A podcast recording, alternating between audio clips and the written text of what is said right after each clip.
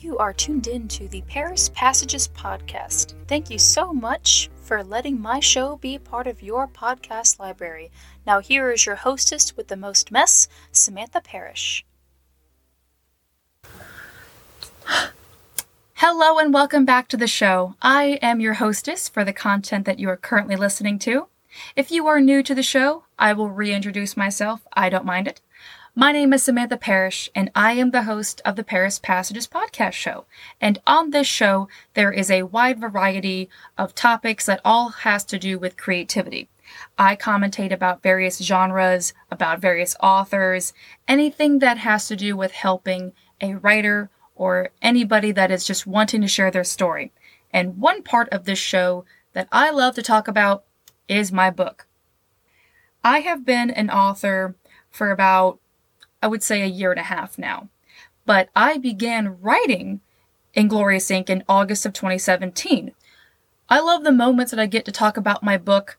I love being able to commentate about my characters and say how they were created, some of the future plot points that are going to be happening with my book, and there's so much that I want to share, and now I finally have an opportunity now to share that with my author anniversary month.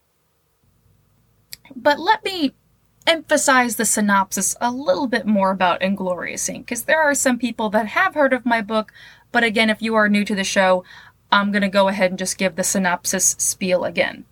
So, Inglorious Inc. is about a young man named Lance Jackson that comes to a sleepy town called Duran. He gets a job as a tattoo artist, and he ends up getting along with some of his very difficult coworkers. And then he ends up finding out what the tattoo shop does for a side business for extra money. And now Lance has a choice. He can stick with it and just keep going with this and make a lucrative gain. Or if he messes up, he's going back to jail.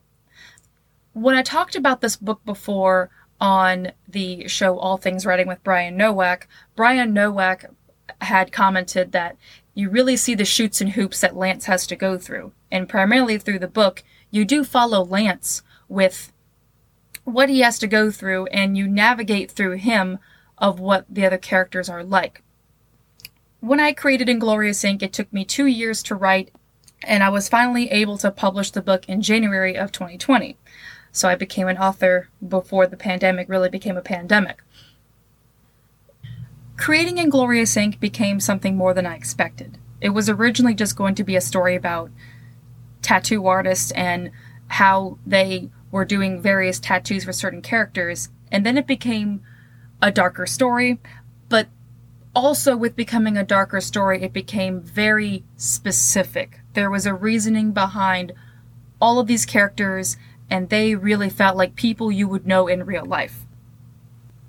With Inglorious Inc., there are major parts of myself that I put in there. I struggle with anxiety, and I put my own personal definition in every single character for what they deal with anxiety. I didn't bother trying to paraphrase a definition when I knew I could make my own definition to relate to others. Even the setting of Inglorious Inc. is entirely decorated from my town that I live in within my state of Virginia. Just like how Stephen King always has to make his stuff in Maine, for mine is just decorating uh, my books to all take place in Virginia. And then back onto commentaries. There was also the commentary of family that others that probably struggle with a toxic relationship with their family that may or may not be fixed. There are tough slices of life that go into this book. So there's parts of my own commentary and parts of my own life that go into this book. But there is a major part of this book that is very evident. If there is one major part of myself that I put in there, it is my knowledge of music and movies. You're never going to find a book that's going to have as much references to music and movies as you're going to find in Inglorious Inc.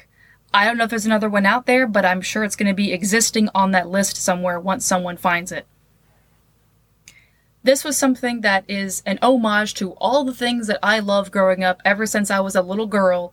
And my mother sat me down to listen to a certain song, or she would tell me about a certain movie, and I would take all that information in. I have no shame in saying that I do have a fascination with movies. I would say it's more of a healthy obsession because I take my time seriously with what movies I watch. But I have always had an intrigue with how movies were made and how it can entertain someone and what was the purpose of the story within that movie. There's a lot of intrigue and research that I do for a certain film. There's also a lot of research that I do for a certain song. I always want to know the meaning behind a movie or behind a song. There's always a reason why a creator makes something. And I, now as a creator, am going to be sharing why I have certain meanings that are elaborated by music and movies. So this episode is going to be all about those 10 hidden meanings that I put in Inglorious Inc. But with that being mentioned, that I'm going to be talking about parts of my book, that also means that there is going to be some pivotal character reveals. But I'm going to make sure that it's not going to be an entire spoiler. But think of this episode like you're getting 10 sneak peeks about the book. So now, I present to you the 10 hidden meanings of media references in my book, Inglorious Inc. Now, I'm about to get into it, but I feel like it is essential that I go ahead and give the main characters of this book. So these are the names that are going to be mentioned throughout these references. You have your main character, Lance Jackson. Then you have Eleanor Crease, that goes by the name Bullet. You have Cassie Cole, Jules Wilkinson, and Lou Vire. The villains are going to be mentioned is a man named Nash Armstrong and another guy named Ennis Beckett. And there is one final character that has one mention in here named Gavin Gibson. Now that you have your main players, let's get into it. So, the first reference I'm going to be talking about is in chapter 11 called Terrible in Parallel. In that chapter, Bullet and Lance discover that there is a chicken left in the apartment, and they have no idea how the chicken got there. I'm not going to reveal how the chicken got there. I mean, I know how the chicken got there, but it's up to you to find out how the chicken got there once you read the chapter. And when I was creating the chapter, I wanted to have a name for the chicken. I always liked it in certain movies whenever there is an animal that is discovered and they just kind of adopt this animal and go along with it, and then they give the animal a name. And as I was progressing in that chapter, for some strange reason, I couldn't get the movie Chicken Run out of my head. And when it came to me, the first name popped up was the actor that was a voice in the movie Chicken Run, and that actor was Mel Gibson. So, in the whole chapter, the chicken is just called Mel. For my friends that read the book chapter 10, that is the reason why the chicken is specifically named Mel. It is because it is a direct reference to the movie Chicken Run. I can tell you though, that was a, a chapter that really ruffled the feathers of a lot of characters. I'm sorry, I had to get that pun out of the way. Let's move on. For number two, I'm going to be focusing on the chapter called Preheat, which is chapter 9. In chapter 9, to me, it is considered the smartest chapter I've ever done to contextualize around a certain subject without having to say the direct word. So, preheat is a nod to the pregnancy reference called bun in the oven. There is another way that I went about saying a character wants to have a baby without having to say the word pregnant, and that is near the end of the chapter Preheat when Jules and Bullet are talking about Bullet's sister Bonnie that wants to have a baby. Bonnie would like to have a baby just as in vitro. And even though Bonnie is a character that has never really been seen, it is shown that a lot of the characters know who Bonnie is and they care about her situation that she's going through. So as Bullet is sobbing to Jules about how frustrated she is about what's been going on with her sister and how the family isn't really helping out with the whole process and respecting Bonnie's wishes, Jules responds back by saying this. I just don't understand why Claire's always been so pissed about your sister taking the Murphy Brown route. And then Jules also says, Your dad's tapped out, right? Which explains everything with the situation going on there.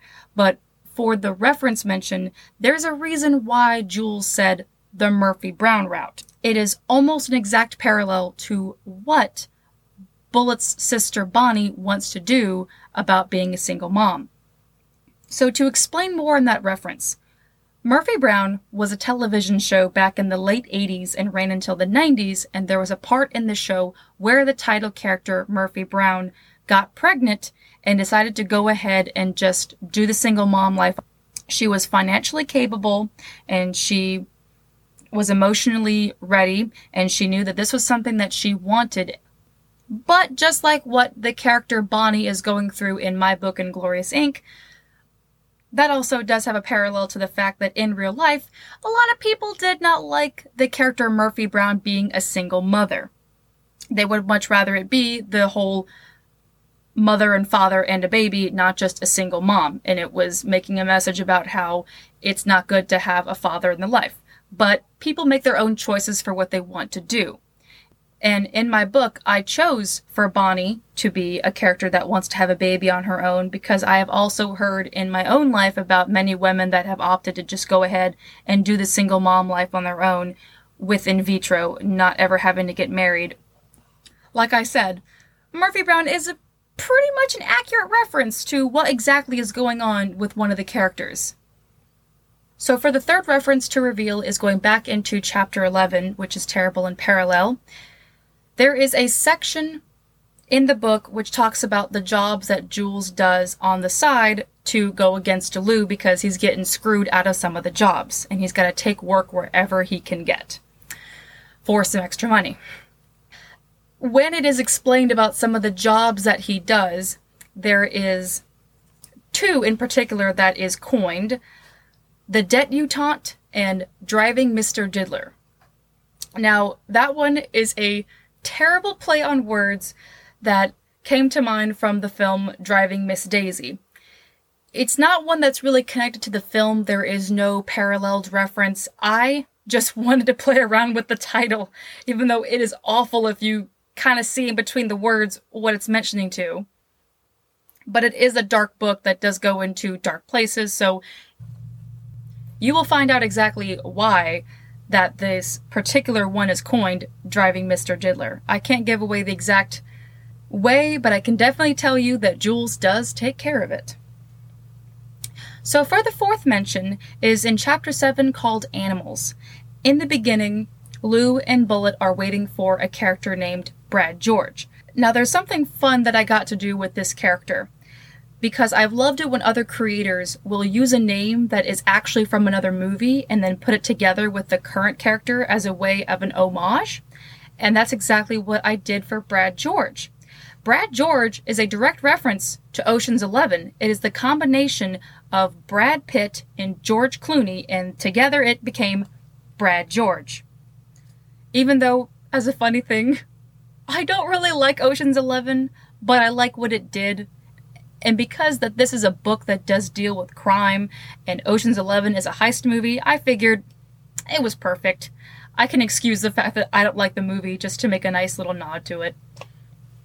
So now we're on to the fifth reference. In chapter 18, there's a conversation taking place between Lance and Jules in regards to where they have to be for the main conflict of the book that is coming up and they mainly talk about a character named Gavin Gibson that Jules keeps calling Cagney or Lacey. Cagney and Lacey was a female led procedural cop show about two female cops or detectives. I don't remember which one it was, but they were definitely ladies of the law. It's addressed as a nickname as kind of a mean spirited thing to the character Gavin Gibson, who is the inside policeman that works within Glory Inc. to help them get away with all of the illegal crimes that they do so that way they can't be found out and they won't go to jail. The sixth reference takes place in chapter 19 called Silent Fight. There is a direct reference to the Breakfast Club, and I'm going to go over a little bit more as to why the Breakfast Club actually has a bigger meaning and might just be the biggest reference of meaning in the entire book. So in chapter 19, there is a part where Ennis and Nash have to make their way over to Cassie and Jules's place. Nash says, First we have to make a pit stop. And then Ennis says, Where to? And then Nash says, The criminal in the basket case is home.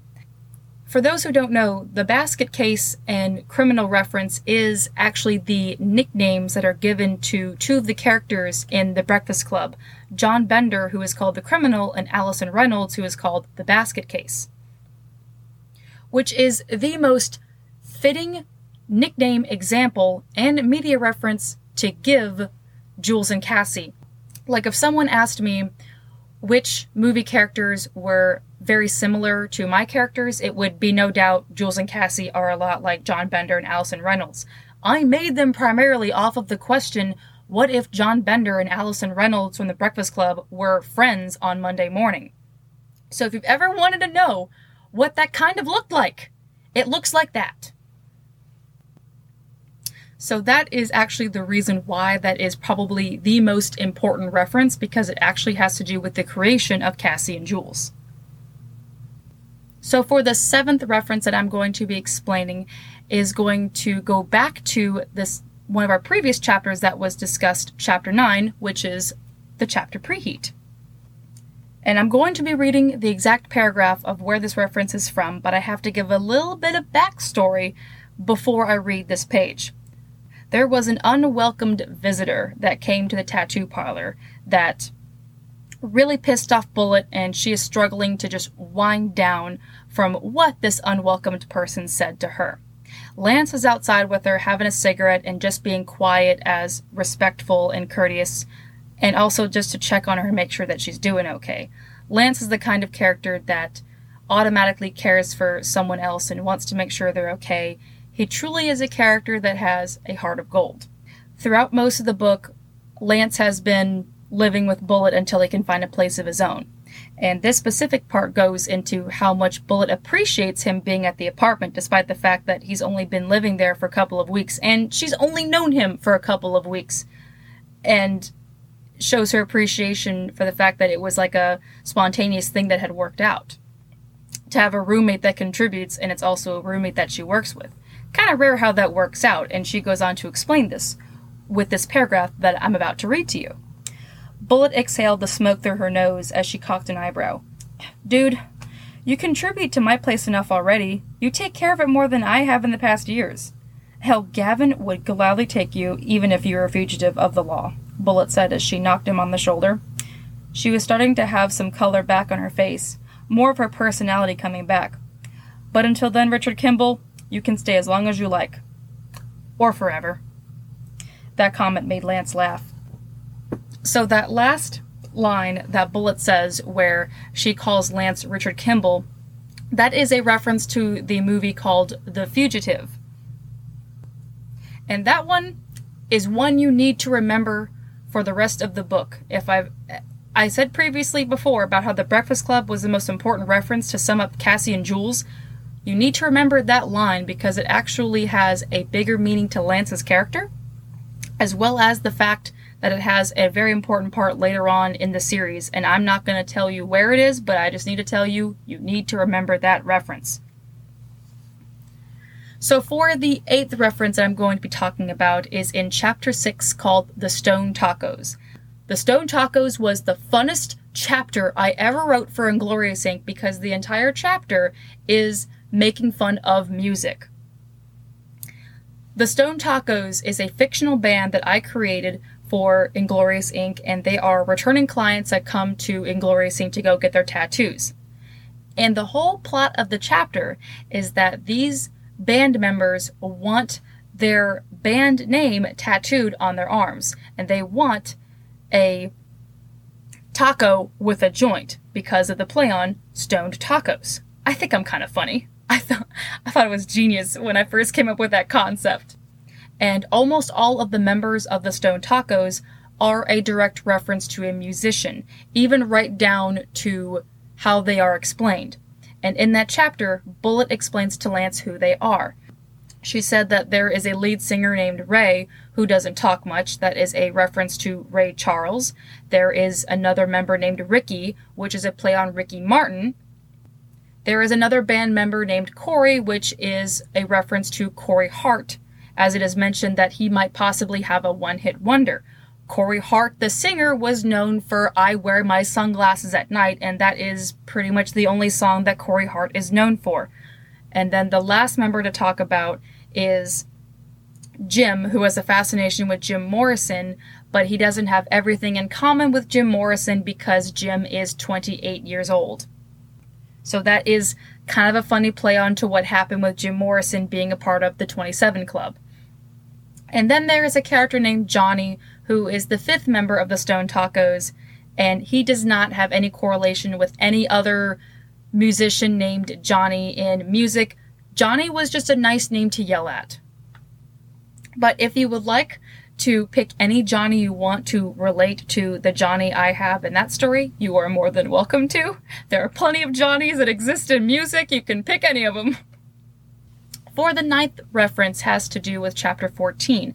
There is a character that is introduced named Dave Lennox.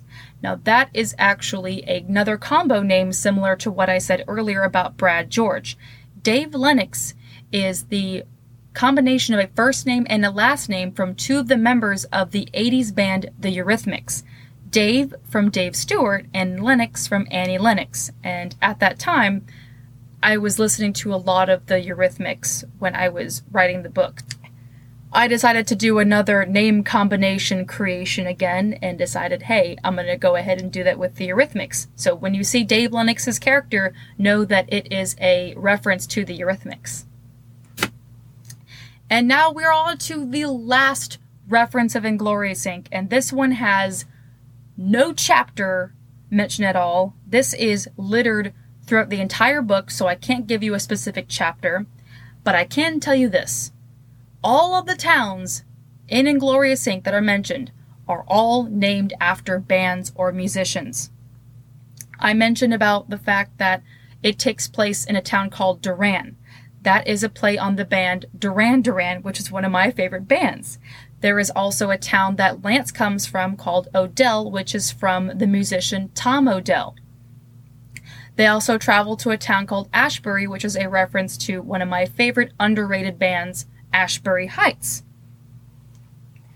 This is one of my favorite little hidden gem styles that I do for all of my writing is finding certain musicians that I loved and just putting that into the book and making that be a reference. So whenever you see a town that's mentioned in my book, there it is highly likely that that town is going to be a reference to musician. And if you know your music, then you are going to know that reference. Okay, all right. Whew. That was a lot. I don't know, but I'm exhausted. that was a lot of references to have to go through. That was the list of the 10 hidden gems in Inglorious Inc. I am planning on doing another episode like this as soon as the second book is published. Because believe me, I have a, another chock full of references that I can't wait to share that I put into the second book. I had a lot of fun sharing the secrets as to why I made some of these parts specifically created and what was the reasoning behind some of these references. I love getting to read about that in other people's creations for how they made their content, and I'm so happy that I finally got the chance to do that for my own book. It just, you can't see me, but I'm grinning so much, and it's just so great. But that is some of the content that I will share about the book. But if you would like to see more, I do have some sneak peeks available on two of the pages that I update. You can check out a lot of the pages that I read on my TikTok, The Mystical Space Witch. And if you would like to see any previews for the book as well as previews for the next podcast episodes, you can check it out on my Instagram page at Paris Passages. And that is your episode I have been your hostess. Thank you so much for taking time out of your day to listen to this episode. There are two more episodes coming up for Inside Inglorious Inc., and I'm excited to share more of my story of how I made my story. Take care and have a great day. Bye bye.